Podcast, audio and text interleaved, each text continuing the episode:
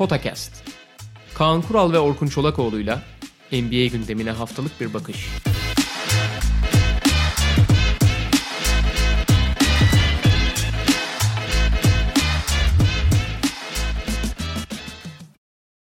Merhaba, Potakast'e hoş geldiniz. 2016 NBA draftında kalmıştık ve özellikle birinci sıranın epey öncesinde tartışıldığı bu draftla devam ediyoruz. 2015 sonrasında o denli bir derinlik beklenmiyordu zaten 2016 draftından ama işte bir numara önemli bir tartışma konusuydu drafta yaklaşılan dönemde.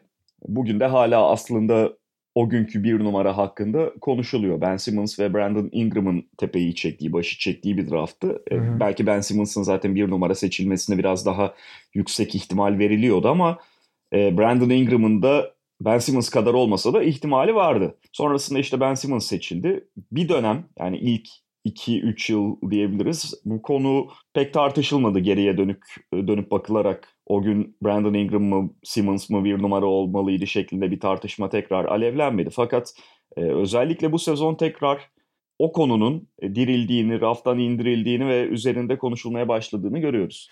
Çünkü e, Simmons her ne kadar klasik Philadelphia'nın proses sürecinde abi oynamasa da gelsin bulunsun diye yani pozisyondan bağımsız gerçi pozisyon olarak en azından teknik olarak uyuyordu ama yani tam Mevlana Sam Hinki'nin Mevlana yaklaşımı devam ediyordu proseste.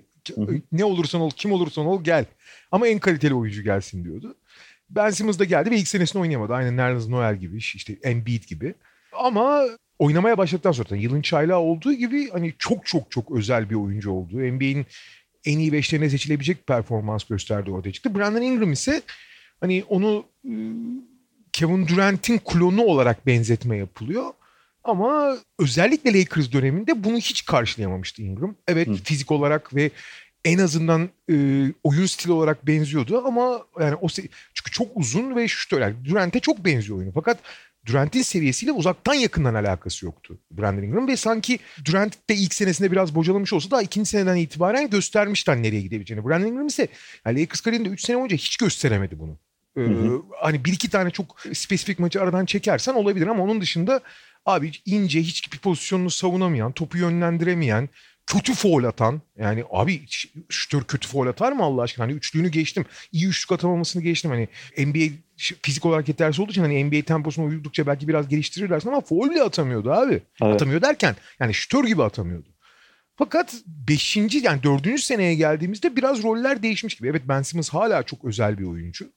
Hala çok değerli ve yani tekrar yani şu anda draft yapısı hala önünde belki de Brandon Ingram'ın. Çünkü yani inanılmaz bir fiziğe sahip, çok komple bir oyuncu. Savunma anlamında ligin en iyi savunmacılarından arasında e, kendini verdiği zaman. Ama biraz ıı, nasıl derler tuhaf bir karakter. Çok az konuşan, iletişimi problemli biraz ki bu takım kimyasına olumsuz etkiliyor ama bu ikinci faktör birincisini biliyoruz. Yani söylememize gerek yok. Hani Brandon Ingram'ın şutuyla ilgili hani çok iyi şut atamıyor dedik. Ingram hiç şey Simmons hiç atmıyor yani. Hiç üçlük atmadığı gibi serbest atışları da çok kötü. Yani kendi standart pozisyonu için. E doğal olarak da Simmons süperstar gibi başlayıp Brandon Ingram ise abi NBA'de tutunabilecek mi denirken şu anda Brandon Ingram süperstar oluyor mu? E, ben Simmons süperstar olamayacak hiçbir zaman konusuna gelmiş durumdayız dördüncü senede. Bu da aslında bize bir şeyi de anlatıyor ki hani draftta seçim yapmanın zorluğu kadar oyuncuların gelişiminin lineer olmayabileceğini, çok farklı Hı-hı. olabileceğinin bir başka göstergesi. Keza buradan şey geleceğim. Senin ekleyeceklerin vardır ama o notu ekleyeyim onu da beraber eklersin. Benzer şeyler Jalen Brown için de geçerli bence. Hani Jalen Brown seçildiği zaman da işte e, gerçi proses kadar yani Philadelphia kadar olmasa da Boston da bu dönemde onlarca draft hakkı seçip hani takımı yeniden yapılandırmaya çalışıyordu. Burada üçüncü sıradan biraz sürpriz oldu. Üçüncü sıradan seçilmesi biraz pek beklenmiyor gibiydi Jalen Brown'un. Brown'u seçtiler. Çok da ümitlilerdi. Hatta daha sonra bir sürü takas senaryosunda adı geçti ama Danny Ainge abicim çok çok değerli oyuncu onu kimseyle değişemeyiz falan derken ben dahil olmak üzere pek çok kişi abicim amma abartıyorsunuz ne gösterdi ki diyordu. Ama gördük ki o da e, dördüncü senesinin sonunda abi hakikaten yani özellikle bu sene Hı-hı. Gerçekten çok önemli aşama kaydetti. O da bir çeşit Kawhi klonuna dönüştü yani. Klonu derken tabii ki aynı seviyeden olduğundan bahsetmiyorum. Yani Ingram nasıl Durant klonuysa Brown da biraz Kawhi klonuna dönüşüyor yani. Simmons ve Ingram'la ilgili şunu ekleyeceğim sadece. Yani oyuncuların yaşları birbirine yakın olsa da ki Ingram Simmons'tan bir yaş tam bir yıl olmasa da işte bir 96'lı bir 97'li bir yaş genç ama e, sonuçta aşağı yukarı aynı yaşta diyebiliriz. Aynı yaşta olsalar dahi aynı hızla lige gireceklerini kabul etmemek gerekiyor. Yani özellikle o yaşta oyuncuları belli bir zaman tanımak gerekiyor. Hele hele fiziksel farklar söz konusuysa. Şimdi NBA gibi fiziksel bir lige bir oyuncunun hazır vücutla girmesi ve hazır olmaktan çok uzak bir fiziksel yapıyla vücutla girmesi çok farklı şeyler. Yani Ingram ikincisini yaşadı biliyoruz işte. Hala bir NBA atletine göre idealden uzak vücut yapısında olduğunu söyleyebiliriz ama girdiğinde bilhassa o yaşta yani 18-19 yaşında bir oyuncunun bocalaması çok normal abi. Bunu e, göze alman, bunu bir kere kabul etmen ve oyuncunun performansını ona göre bir sabırla değerlendirmen gerekiyor. Ben Simmons ise çok farklı bir durumda. Ben Simmons daha lige geldiği, girdiği, adımını attığı birinci günden itibaren hazır bir vücuda sahipti. Ve Hatta yani, ha, ha, yani hazırdan öte bir yani ekstra bir vücuda sahipti yani. Yani oyunu da o tarzda olan bir oyuncu için bu inanılmaz bir ileriye adım. Seni otomatikman e, kendi pozisyonunda olsun ya da olmasın akranlarından birlikte lige girdiğin, aynı sene lige girdiğin oyunculardan 5 adım falan öne koyuyor. Hı hı. Yani onu göz ardı ederek bakmak çok hatalı bir şey ki bugün e, Ingram Simmons kıyaslamasına işte bu tarihte dönüp bakıldığında çok net bir örneğini de görüyoruz zaten. E, ve Jalen Brown'dan sen bahsettin. Yani Jalen Brown'un da mesela draft gününe gelirsek 3. sırada seçilmesi de biraz sürpriz olmuştu. Evet evet. E, ama zaman Danny Ainge ve Boston Celtics'i haklı çıkardı. Özellikle arkasından seçilen birkaç oyuncuya baktığımızda.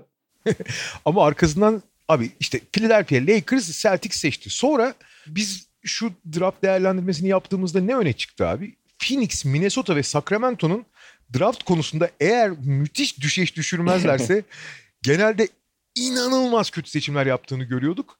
Ve şimdi sırayla Phoenix ve Minnesota seçecek abicim buyur. Abi Dragan Bender e, Phoenix'in seçimi ki yani Dragan Bender'in de mesela üç, ilk 3 içerisinde hatta hatta biraz daha drafttan bir böyle 5-6 ay öncesine gittiğimizde e, daha da yukarılarda seçilme ihtimalinden bahsediliyordu. Ama yani Bender'in o günde zaten seçim sırası işte nasıl bir draft seçimi olacağı, drafta yaklaşılırken Bender'le ilgili yapılan bütün yorumlar çoğunlukla potansiyeli üzerinden yapılan yorumlardı. Sağda gösterdiklerinden ziyade. Ha evet potansiyeline dair belki göz ardı edilemeyecek bir takım şeyler vardı ama bilmiyorum o artıları yine bununla birlikte mevcut olan eksilerinin çok gölgede kalmasını, çok arkaya atılmasını mı sağladı o da ayrı bir konu. E zaten çok büyük bir şey oldu. E, hayal kırıklığı oldu NBA kariyerde.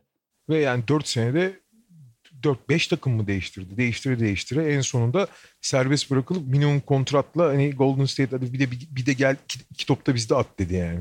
Aynen öyle. Ve yani şunu da söylemek Ama şöyle gerekiyor. bir şey var abi. Tabii. Yani Dragan Bender Maccabi'de oynuyordu. Abi seyrediyorduk. Biz tamam 2-13 şut atabiliyor. Ama abi işte İzzet Türk Yılmaz'ından Nikolos Skitilişvili'sine yani en üstten en alta bu tip oyunculara e, çok yatırım yapıyor ama abi olmayacağı çok belliydi Bender'in ya. Zaten nitekim sen diyorsun yani üst sıralarda seçilebilir diyorsun. Abi pek çok scout abi ilk turda bile kolay kolay seçmem diyordu bazıları. Bazıları da çok yukarıda gösteriyordu. O yüzden çok kutuplaştırıcıydı. Biz burada Makabi'de seyrettiğimiz için ben de abi Bender yani 20. sırada almam diyordum ben de yani kişisel olarak. Ee, burada Bender seçimini 8 ile birlikte şöyle de değerlendirebiliriz Kaan abi. Yani o gün draft günü takasıyla, draft günü müydü tam hatırlamıyorum ama yani o dönemdeki takasla 8. sırayı da elde etmişti Phoenix Suns. Yani 4 ve 8'den 2 seçim yapacaklar. Şimdi tamam Bender tek başına da zaten hatalı bir seçim olacak gibiydi ama Bender'le birlikte oldukça benzer profilde Marcus Chris'i de alınca Phoenix Suns Ha, oyuncuları da çok zor bir duruma soktu. Hakikaten öyle oldu ya. Öyle oldu. Fakat iki tane draftın ilk 8 sırasından yapılmış çok değerli seçim, takımı yukarı taşıyacak seçim. İkisi de serbest bırakıldı abi. abi çaylak kontratı bitmeden. Hakikaten ya. Ve şey yani o gün bakıldığında bunlar bizim 10 yılımızı kurtarır. Yan yana oynarlar. Biri 4 oynar, biri 5 oynar. Zamanla güçlenecekler de falan filan deniyordu. ee, hep söylediğimiz bir şey işte bu draft e, programlarında özellikle dönüp dönüp geldiğimiz bir nokta. Bu tip genç oyuncularda özellikle ham yeteneklerde iyi yönlendiricinin olduğu, hele hele uzunlardan bahsediyorsak iyi yönlendiricinin olduğu bir ortama düşmeleri, iyi takım kültürünün olduğu bir ortama düşmeleri o kadar kritik bir hal alıyor ki.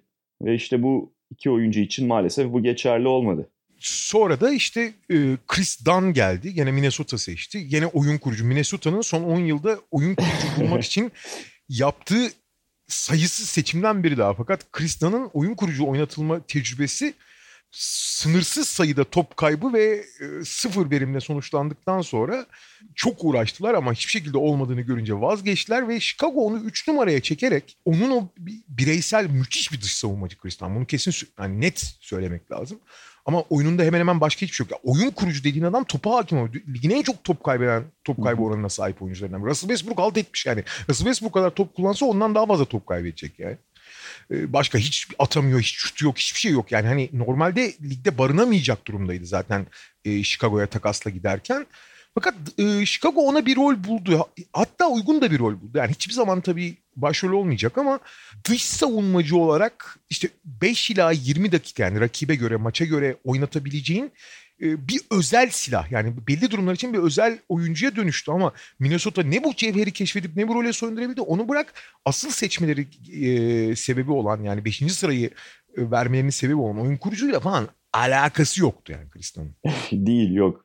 Onlar evet çok daha farklı şeyler bekleyerek draft etmişlerdi. Ama bugün söylediğin gibi hani biraz da şutunu istikrarlı hale getirebildiği takdirde bir yeri olacak NBA'de. Seçilirken evet. düşünüldüğü tarzda olmayacak belki ama neticede iyi dış savunma yapıyorsan, şut da atıyorsan e tamam abi bir parça olabilirsin. Temel parçalardan abi, biri değilsen de. Şutu da atabiliyorsan kesin olursun. Hı-hı. Sorun şu ki şutu atamıyor işte. Hani savunmayı yapıyor. Hı-hı. Şutu da atsa şey olur ya. Hani e, doğru bir takımın önemli parçası bile olur yani ilk beşte ama şutu sokması lazım işte. E, 6 Buddy Hield. E, bu da ilginç seçimlerden biri. Çok ilginç hem de. Çünkü Buddy Hield draftta çok iyi bir turnuva performansıyla mı diyelim, sezon performansıyla mı? Şimdi yalan olmasın turnuvayı nereye kadar götürebildiklerini çünkü hatırlamıyorum ama o sezon NCAA sezonunun ses getiren oyuncularından biri olmuştu Buddy Hield. Hmm. Biliyorsun böyle hatta Kobe Bryant kıyaslamalarına kadar giden en azından cesareti ve zor şut atma becerisi konusunda Kobe Bryant kıyaslamalarına kadar giden bir dönem olmuştu.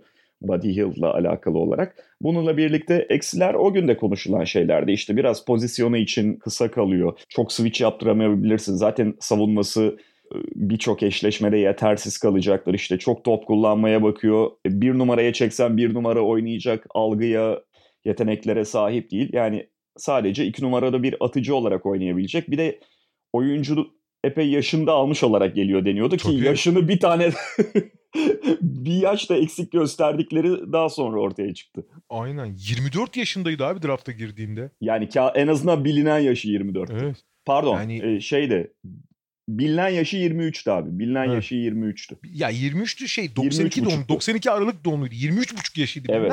bilinen 24,5'muş Merzem. Aynen öyle. Ee, ve zaten hani New Orleans'ta da çok uzun bir dönem kalmadı. Malum ondan sonra DeMarcus Cousins takasının bir parçası oldu. Ha şu konuda da hakkını vermek gerekiyor. Hem Buddy Hield'ın hem Sacramento'nun. Sacramento'da Buddy Hield işe yarar, gerçek anlamda işe yarar, e, bir şeyleri doldurabilen bir oyuncuya dönüştü. Fakat işte bu sezonun başında yaşattığı sıkıntılar, egosunun kendi oyunundan çok ötede gitmesi falan da başka problemlere işaret ediyor. Valla New Orleans'da aslında Anthony Davis'in yanında çok iyi parça olarak düşünülüyordu. Yani hani şütör olarak açacak mı? Fakat New Orleans'da hiç onları karşılayamadı. Nitekim o DeMarcus Cousins takasının ana parçası olarak bir draft taktı ve Buddy Hield karşısına gitti. Vivek Grande de bir şey diyordu. Stephen Curry'nin uzun boylusu diyordu Buddy Hield'a. Millet çok dalga geçmişti. çok dalga geçmişti yani. Fakat gittikten sonra hakikaten inanılmaz bir sezon geçirdi. Yani e, hakikaten olağanüstü bir sezon geçirdi. E, geçtiğimiz sezon şeyde e, Sacramento'da bütün kritik topları kullandı. Ha, NBA'in hakikaten yani iyi şütörleri değil en iyi 3-4 şütörü arasına girdi. Yani hem volümlü hem dribbling üstünden hem de aşırı sayıda atıyordu üçlük. Bütün kritik topları kullanmaktan hiç çekinmiyordu falan. Fakat bunun dışındaki özellikleri e, şimdi tempolu oynadığı için Sacramento ve üzerinde çok baskı olmadığı için bunlar olumlu yansırken egosu biraz ön plana çıkmaya kalktığında işte sezon başında yaşattıkları, sağ dışında yaşattıklarıyla olduğunda bir anda o iyi hava da bozuldu. Evet gene hala çok elit bir şütör. Zaten 3 sayı yarışmasına falan da gösterdi. Yani bütün sezon gösterdiği gibi. Fakat abi hani Kobe Bryant kendisini Kobe Bryant zannetmeye başladı ve Kobe Bryant gibi top kullanmaya başladı. Abi öyle de olmuyor. Nitekim Sacramento'nun bu sezonu belli bir oranda e, düzeltmesini, toparlamasının sebebi onun ikinci beş aldıktan sonra oldu. Hı hı. Abi sen zaten kimseyle uyum sağlamıyorsun. Bari ikinci beşe gel. İkinci beşte her istediğin topu at ama milletin hani oynamaya çalışılan şeyi bozma. e, Şey yapma. e, taş koyma dendi ve Abi gelmiş 27 yaşında 28 olmak üzere Buddy Hield ve şu aşamada e, evet çok çok çok elit bir şütör. Öyle şütör olduğun zaman her zaman rol bulursun ama gittikçe hem saha dışı faktörler, saha dışındaki o kendini beğenmişliği, egosu ve saha içinde yansıyan taraflarıyla şutunun getirdiği değer kadar oyuna katkı verememeye hatta yavaş yavaş da abi bu adamla ne yapacağız dedirtmeye başladı. Hani sezon başındaki olayı da hatırlatalım işte sezon başında kontratın uzatılmasını istiyordu. Abi şimdi çok normal tamam her oyuncu işte 3. sezonun sonunda işte ko- kontratın uzatılmasını ister, ister doğal olarak. işte ve maksimum kontrat istiyordu. 105 mi öyle bir şeye geliyordu kontrat. Abi şimdi bunu ifade etmenin bir sürü yöntemi var. Abi şey dedi ya. Ya kardeşim burası Sacramento. Sacramento'ya kim gelecek ki? Benden iyi e, kimse gelmek istemiyor Sacramento'ya. Be- benim gibi bir adamı burada tutmak için tam parayı vermelisiniz dedi. Abi yani tamam maksimum kontrat isteyip abi şehre niye şey yapıyorsun ya? Hakaret ediyorsun yani. Terbiyesizleşti yani para için. Abi gerçekten şey de abi söylediğini ben Sacramento işte e, Sacramento'da kendimi buldum. Kendi kariyerimi yukarı çıkardım. Sacramento bana çok şey kattı. Ben de artık Sacramento'ya kalmak istiyorum. Uzun süre kalmak istiyorum de. Ne diyorsun abi? Bu şehre zaten kimse gelmez. Benim gibisini hayatta bulamazsınız. Kim gelecek lan bu şehre falan deme yani. Yani onunla da bitmedi çıkardığı problemler. Tabii işte canım tabii tabii. tabii. Ondan sonra taraftara bir ara yine savaş açmıştı sezon içerisinde kötü gittikleri dönemde. Maç sonlarında şeyde falan bir sürü olay var. İşte tribüne şeye giderken soyunma odası koridorunda bilmem nerede. Falan ne fena. Öyle işte Yine de- her zaman her zaman önemli bir rol olur ama millet uzak durmaya çalışıyor artık yani. Evet yani yine o gününkü 6. sıraya göre iyi bir seçim oldu. Orası ayrı konu. Kesin, yani kesin. New Orleans açısından belki direkt katkısını veremedi ama onlar için de işte DeMarcus Cousins takasının içerisinde bir parça oldu. E, 7. sırada gayet başarılı bir seçim var. Jamal Murray. Denver Nuggets bu tarafından. da şey trendine uyuyor. Son yıllarda, son 7-8 yılda Denver'ın draft'taki başarısı, bir başka başarısı diyebiliriz buna. Evet. Ve yani işte seçildiği sıra itibarıyla sonra yaptıklarına bakılırsa tamamen karşılığını verdi seçildiği sıranın. Fakat zamanla bence hafiften overrated bir oyuncuya da dönüştü Jamal Murray. Evet. Bu sezon biraz biraz hani bir dakika ya bu çocuktan çok mu şey bekleniyor noktasına gelindi. Ee, Çünkü onun farkındalığına abi. varıldı. Çünkü çünkü ilerlemedi. Yani e, çaylakken yaptığı, ikinci senesinde yaptığı şeyleri biraz daha fazla yapmaya başladı. Ama hiç çeşitlendirmedi oyununu ya. Sıfır yani. Hı hı. Yani nokta şütör gibi et, yok içli oynadığı için bence ideal bir pozisyonda. Çünkü saha görüşü, top yönlendirmesinde falan sorunlar var. İyi bir şütör ve çok onda da bu e, işte Kobe Mamba mentality var. Yani her topu kullanırım abi hiç umurumda değil. 8'de 0 atsam bile 3 tane daha üst üste atarım. O 3 taneyi de sokarım kafası var. Yok hiç bütün organizasyonu yaptığı için bu onun için ideal bir senaryo. Yani topu yönlendirmesi gerekmiyor. Atması yeterli oluyor. Fakat abi atmak dışında da hiçbir şey de yapmaz mısın be abi? Biraz başka özelliklerini geliştirmez misin ya? Evet. iki senedir falan özellikle orada kaldı. Ee, Ve çok çeşitlendiremedi oyununu. Ee, Biraz da istikrar yani iyi yaptığı şeylerde de biraz istikrarsız tipte bir oyuncu. O da sıkıntı Jamal Murray açısından. Bir sonraki seviyeyle ilgili konuştuğumuzda hani süperstar ya da onun yakınında bir oyuncu olacak mı Murray diye konuşulduğunda işte bütün bunlar daha fazla göze batıyor. Bu sene biraz da o oldu Murray'e ve Denver'a. 8'den bahsettik. Marcus Chris'ten yani 4'le birlikte Dragan Bender'le birlikte işte konuşmuş olduk. Yine bir Phoenix Suns seçimi. Ama ekleyeceğim bir şey yoksa 9 Jakob Poeltl'a geçelim. Geçelim. Ki aslında o da bu draftın tırnak içinde sönük kalan seçimlerinden biri. Hani e, zaten seçildiği gün bile öyle çok ışıltılı, çok upside'ı yüksek bir oyuncu olarak gösterilemiyordu. Daha sağlam tarzda seçimlerden biri olmuştu Jakob Poeltl. Ki NBA kariyeri de o doğrultuda ilerliyor. Hatta yani belki bu bugüne kadar gösterdiğinden biraz daha fazla şey göstermesi bekleniyordu ama Jakob Poeltl'ın öyle zaten çok net bir NBA oyuncusu olacağı yönünde beklenti yoktu seçilirken de. Daha doğrusu NBA ilk 5 pivotu, NBA ilk 5 uzunu çok net olur şeklinde kimse tahminde bulunamazdı. Doğru. Tamamlayıcı tarzda bir uzun. Yani iyi bir yedek olur. Aşağı yukarı o role oturduğunu da söyleyebiliriz. On Ton Maker Ama aslında doğru takımda olsa biraz daha yüksek rol alır. Mesela Boston Celtics'te Daniel Theis yerine Jakob Poeltl olsa e, belki biraz daha etkili olabilir. Hatta yani mesela Boston'ın tam aradığı tipte bir uzun onu demeye çalışıyorum ben. E, o yüzden de hı. işte çemberi savunduğu sürece, iş ahlakı olduğu sürece e, ilk 5 oyun e, uzun olmasa bile her zaman 15-20 dakikalık yedek, uz- yedek uzun olarak her takımda iş bulur abi. Poeltl. Ayakları çabuk, blok yapıyor, iş ahlakı var. Yeter abi. Tabii tabii. Yedek pivot olarak iyi yani. Hı hı. Belki Raptors'ın da beklentisi oydu daha seçerken dahi. 10 numarada ise tam aksine bir seçim var. Yani Jakob Poeltl ne kadar işte altı çizilerek e, söylenebilir sağlam bir seçimse Ton Maker da daha potansiyele yönelik 3 sene sonra 4 sene sonra bu çocuk ses getirmeye başlar beklentisiyle seçilen bir oyuncuydu. Milwaukee Bucks tarafından. Ama yani o şeyi de dolduramadı. Ee, pek o yönde hızlı ilerleyemedi. şut atan pivot deniyordu.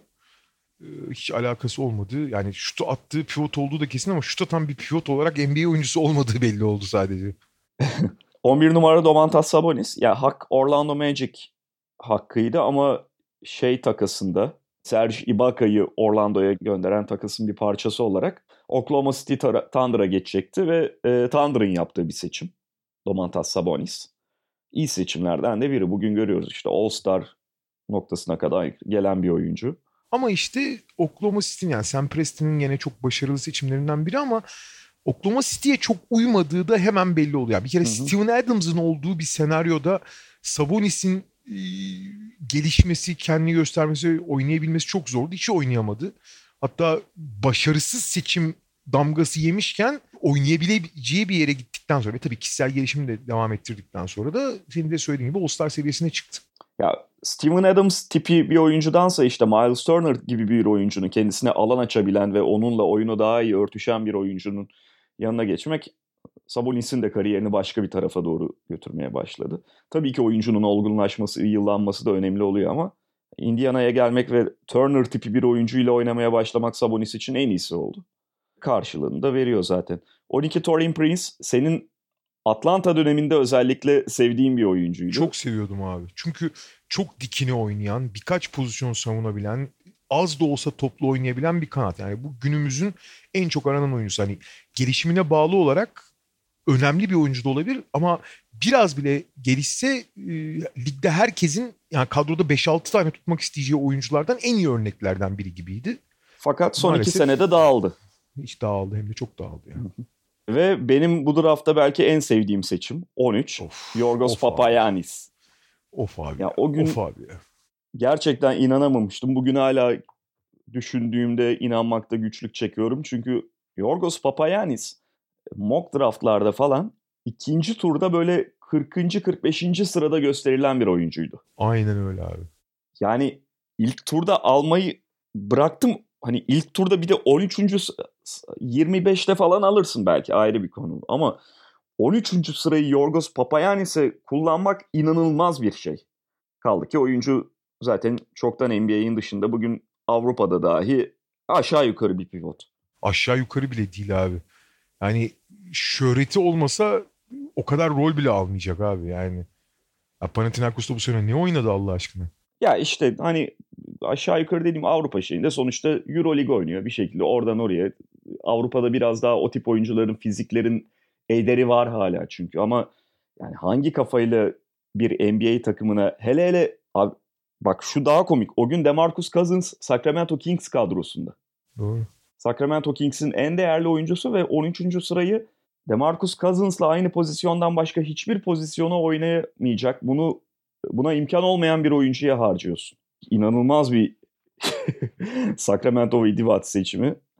14 Denzel Valentine. Müthiş şütör olarak NBA'ye geliyordu ama ı, sakatlıklar vesaire derken ve fizik eksiklikleri derken hiç dolduramadı orayı.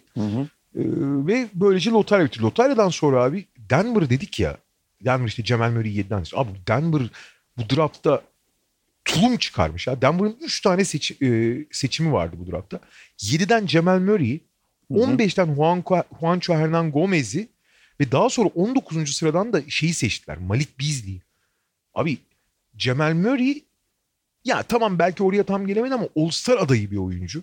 adayı hatta yani All-Star olamadı belki ama abi Juancho Hernan Gomez de Malik Bizli de abi çok rahat üst düzey bir takımda ilk 5 başlayabilecek oyuncular. Takım çok geniş olduğu için fazla yer bulamadılar. Abi gördün işte Minnesota'ya gittikten sonra neler yaptıklarını da gördün. Yani bu draftta Denver yani Denver scoutları ne çalışmış be abi. Yani ne gelmiş en başarılı draftlardan biri olabilir bu abi. Üç tane yani şöyle Denver o kadar zengin. Daha önceki draftlarda da başarılı işte e, Gary Harris'ler şunlar yok, yok işleri yok işleri bir şekilde. Yok iş biraz şans gerçi ama bulmaları olmasaydı yani sıfır bir takım olsa bu drafttan 3 tane ilk 5 oyuncusu çıkarıyorsun ya.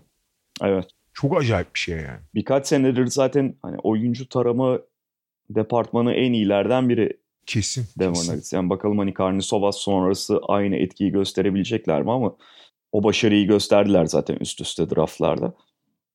Şey, Ondan sonra abi 15'ten sonra biraz takırdamaya başladığını görüyoruz draftın. Yani arada Evet. başarılı seçimler var işte az önce bahsettiğim Malik Beasley gibi ama 16 20, 20 var. var. Oralara geleceğiz ama yani sağa sola savrulmaya başladığını görüyoruz draftın özellikle bu bölümde.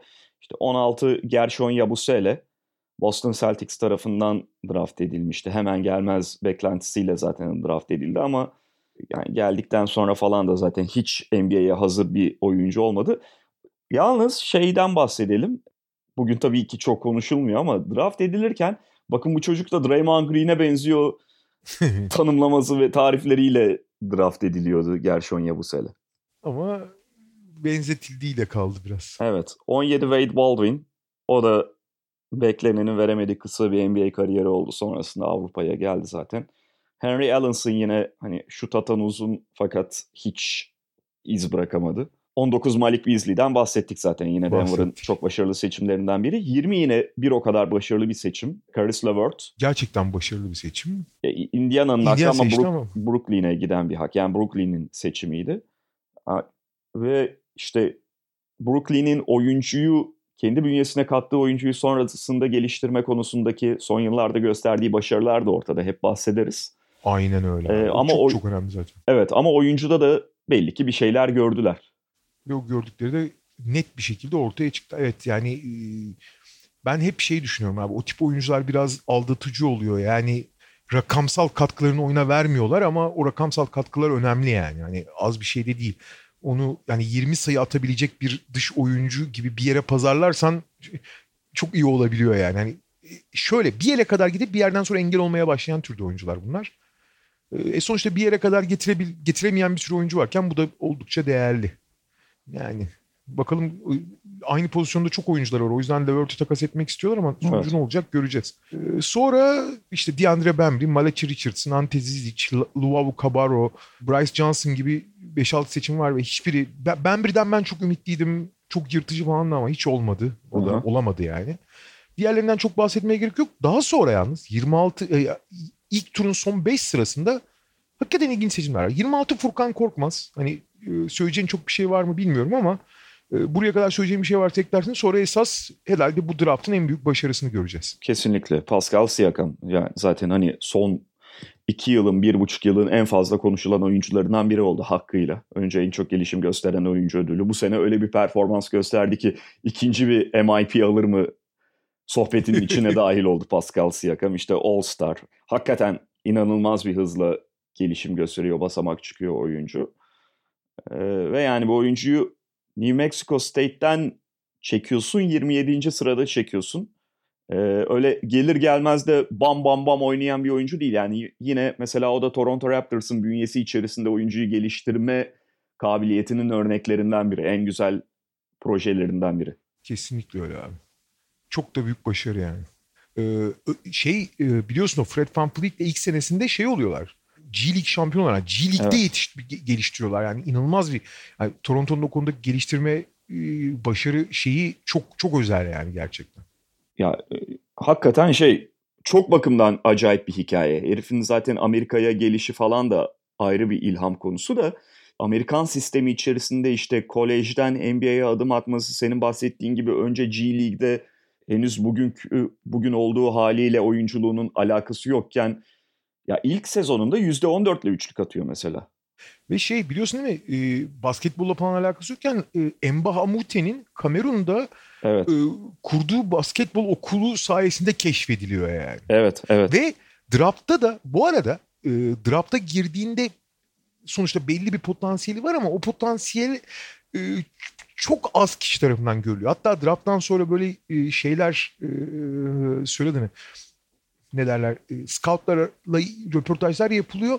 Siakam'ı Siakam'da bir cevher gören e, hı hı. scoutlar birkaç tane var ama çok değiller abi. E, nitekim hatırlarsın Masai Ujiri e, zamanında şey Siakam'ı seçtiği Siakam'a sıra geldi ama onun çok güzel bir karesi var. Siakam'la ilgili e, ESPN bir küçük bir şey çekmişti orada vardı. Uhiri şey diyor abi. E, bu sefer scoutlarıma güveneceğim. E, bu seçimi ben yapmıyorum. Onlara güveniyorum deyip Siakam hiç hiçbir sıfır bilgisi var Uhiri'nin. Scoutları yalnız abi kesin bu çocuğu al bu çocukta ciddi potansiyel var diye aldırıyor. Zaten 27. sırada yani bir çeşit kumara hani, hani gelişirse falan filan diye bakıyorlar. Hatta sana şöyle söyleyeyim abi bu, bu benim en ilginç hikayelerimden biri. Birkaç yerde anlatmıştım. Abi Siakam New Mexico State'de oynarken ikinci sezonda ve profesyonel olmaya karar verirken draftta seçilmeyebileceği yani ikinci turda bile seçilmeme yani ya da NBA'de NBA'ye gitmeme yani ikinci turda seçilse bile kontrat alamama ihtimali o kadar büyük ki Türkiye'den hakikaten iyi oyuncu takip eden bir takım üstüne üstlük abi birincilik takımı değil ikincilik TBL takımın bir takımı Siakam'ı gözüne kestiriyor. Abi bu gidemezse hani kolejden de yeni çıktı gelip e, biz alabilir miyiz diye Siakam'la irtibata geçiyorlar abi. Yani o günkü algısını düşünün. O oyuncuyla ilgili Aynen. o gün var olan algı o hakikaten. Aynen öyle. Ama şu aşamada gerçekten hani iki senede gösterdiği gelişimi gördükten sonra modern modern basketbolcunun prototipi adeta. Hani 3-4 pozisyon oynayabiliyor. Hem dış savunuyor hem çember savunabiliyor. Şut atıyor, penetre üzerine oynuyor. Her şeyi yapıyor. Yani bu gelişimin aynı ölçekte sürmesini beklemiyorsun ama doğal gelişim çizgisinde sürerse ciddi süper yıldız yani Pascal Siakam. Ve mesela son olarak şeyden bahsedeyim. Geçen sezon yine kendisiyle ilgili çok bahsettiğimiz bir konuydu. Şimdi oyuncuların gelişimleri biliyorsun abi.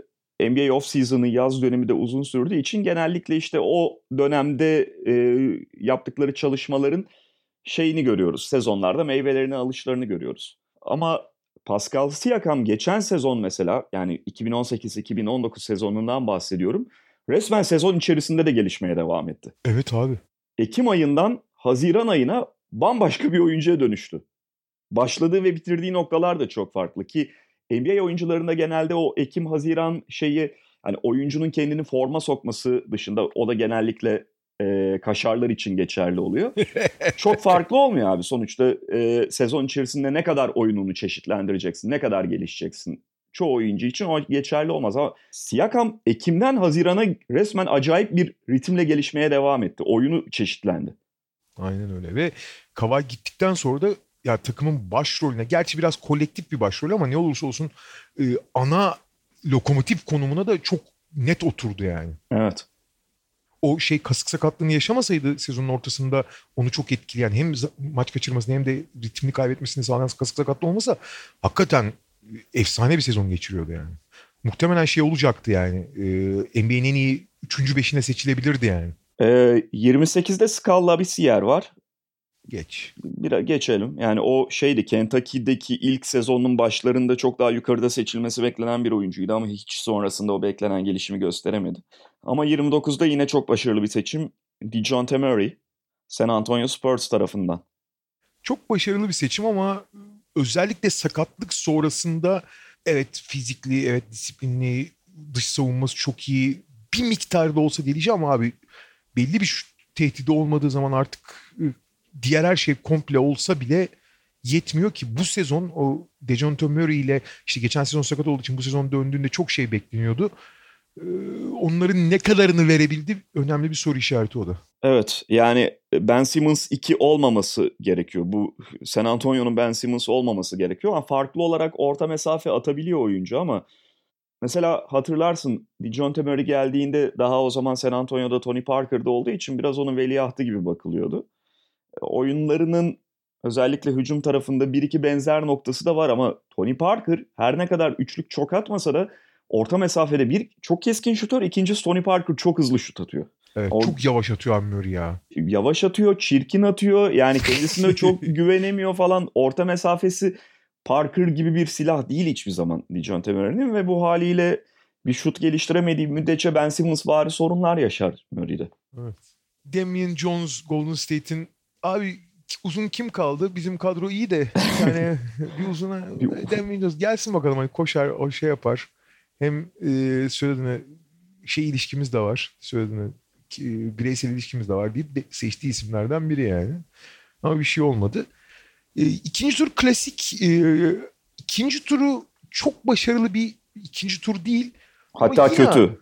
Ya, ya ben ikinci turları genelde kötü demeyi sevmiyorum da. Ha, anladım. İkinci turdan, yani ikinci turdan beklentin ne? Yani ikinci turun bence iyisi oluyor ama kötüsü pek olmuyor ya. Yani kötü diyemezsin çünkü ikinci turda normal şartlarda beklenti yerine yani kısa dönemli beklenti, kısa vadeli beklenti yerine orta vadeli kumar oynandığı için kimisi acayip tutuyor, kimisi tutmuyor ki işin ilginç yanı burada kısa vadeli, daha kısa vadeli önemli başarılar var özellikle ilk sıralarda.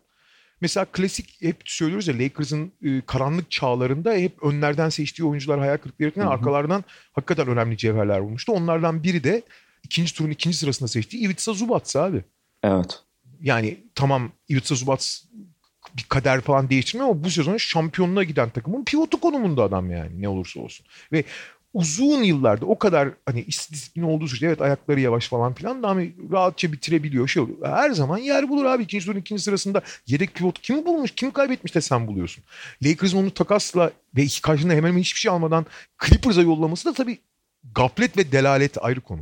Evet onu biraz tabii Magic Johnson yapıyor ama senin Evet. söylediğin gibi Lakers'ın da mesela scout departmanı acayip çalışıyor o sıralarda falan. Birkaç işte programdır zaten oralara geldiğimizde ve Lakers seçimlerini işlerken bunu görüyoruz. Ee, Ve bu draftın biraz şanslı e, ama çok isabetli bir seçimi 36. sırada ki hı. genelde draft seçimleri konusunda e, ilginç kumarla oynayıp kazanması yerinden çok kumar oynayan ama çok iyi kazandıran bir seçim. Malcolm Brogdon 36. sırada Milwaukee. Şey çok ilginç abi Malcolm Brogdon yılın çaylağı seçildi o sene. 36. sırada seçildi. Evet. Bu da aslında bu draftta tabii ki Ben Simmons'ın o sezonu oynamamasının çok büyük payı var bunda. Ama bu saydığımız işte Brandon Ingram, Jalen Brown, Jamal Murray, Domantas Sabonis, Pascal Siakam gibi hani bugün artık NBA'de oynadıkları takımda çok ciddi roller olan, All-Star olan oyuncuların aslında ilk senelerinde ne kadar bu performanstan uzak o performansın ışığını bile vermeni görüyoruz. Çünkü Malcolm Brogdon evet yılın çaylağı falan seçildi de gelir gelmez de Milwaukee takımında önemli rol aldığı için falan yapmadı abi. İlk senesinde Milwaukee'de 10 sayı 4 asist ortalamayla oynadı abi 26 dakika. Yani Hı 10 hı. sayı 4 asist ortalamayla oynamasına rağmen diğer oyuncular işte Murray'ler, Siakam'lar, Sabonis'ler, Ingram'lar falan o kadar e, beklenenin altındaydı ki ya bu performans bile altında olduğu için Brogdon ey bari bu, bu Brogdon'a verelim bari dediler yılın çaylağı ödülünü. Şeyle o sene lige girmiş olan yani iki sene önce seçilmiş olsa da iki sene Efes'te oynadıktan sonra o sene gelen Şariç'le kafa kafaya gitti hatırlayacaksın. Evet abi. Evet. Brogdon aldı. Söylediğin gibi son derece mütevazi istatistiklerle. Ha sonra çok daha iyi bir oyuncuya da dönüştü Malcolm Brogdon. Onu da söylemek gerekiyor ve Brogdon'un hatırlattığı da şu var. Yani Brogdon bu draftta en hazır gelen oyunculardan biri. 23 yaşında zaten seçildiğinde.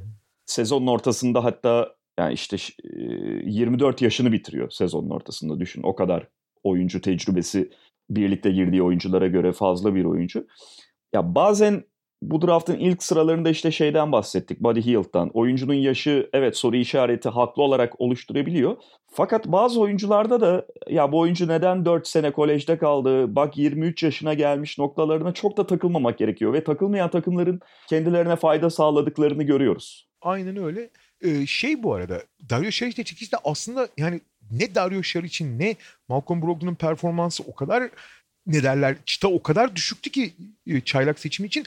O sezon ilk defa oynamaya başlayan ama 30 küsür maç mı ne oynamıştı o sezon? Kaç maç oynamış bakayım. Joel Embiid seçilir mi falan diye bakılıyordu yılın çaylağı olarak. İki Tabii, tabii. oynamamasına rağmen. İşte kaç maç oynamış bakayım Joel Embiid? 31 maç oynamasına rağmen abi Joel Embiid şu hatta şey deniyordu. Abi net Joel Embiid en iyi çaylak da abi 31 maç oynamış adama da vermeyelim falan demişlerdi yani. Bu şey resmen ya 2001 yılın çaylağı ödülü. Yani yarışı. Mike Aynen. Miller kazanıyor. Verecek kimse bulama, bulunamadığı için yani. Kenyon Martin o dönem şey yani hani biraz kafayı gösteriyor falan ama o kadar da değil be abi diyorlar. Mike Miller zaten üçüncü bir aday da yok. Evet.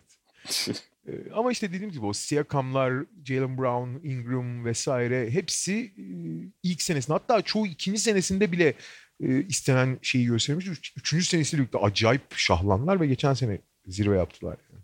O yüzden e, ha, bu arada mesela oyuncu gelişimiyle ilgili olarak hep lineer olmadığı gibi ani sıçramalar olduğu gibi bazen de çok hızlı ilerleyip sonra bir platoya da varabiliyorlar.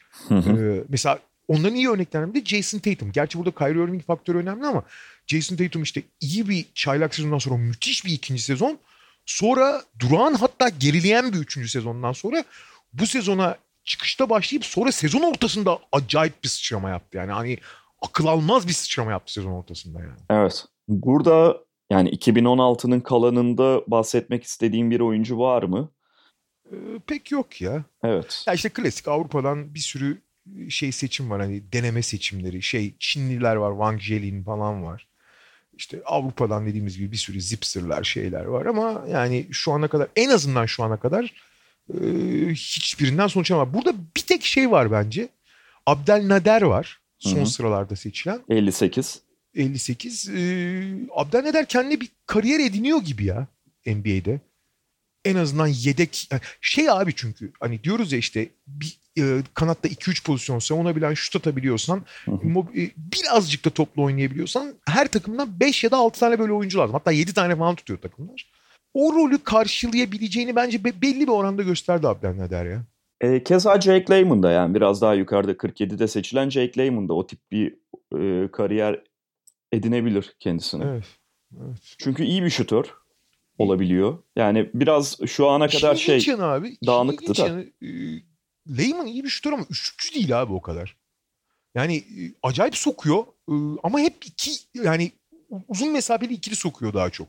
ve şey Üçlük abi sokamıyor. biraz üçlü performansı da dağınık. Yani istikrarsız. Bir günden bir güne oynayabiliyor. Hani biraz daha böyle onu belli bir çizgiye oturtabilse zaten daha güvenilir ve rotasyonda süresi öyle fazla bozulmayan oyuncu haline dönüşecek. Onun dışında ama hakikaten ha bir de şey bu sene yine gösterdi. Abdelnader'den özellikle bahsetmişken benzer bir oyuncu olarak George Niang. Ha, Onu evet. sayabiliriz. Arada ismi kaynıyordu. Çünkü Utah'da bu sene çok işe yaradı Niang ve yine hani 2-3-4'ü savunabilecek ve şut atabilecek bir oyuncu olarak o da yer bulacaktır kendisine. Peki 2017'yi bırakıyor muyuz? Bırakalım abi gelecek haftaya. Bırakalım. 5 dakika olmuş zaten. Ufak bir açılış Jason Tatum'dan yaptın sen az önce. Evet evet. Jason Tatum'dan girdim ben. 2017 draftını merakla bekleyiniz. Çünkü özellikle tepesi bayağı tartışmalı bir drafttı ki o tartışmalar hala devam ediyor. Ee, bugünlük bu kadar diyoruz. Tekrar görüşmek üzere. Hoşçakalın. Hoşçakalın.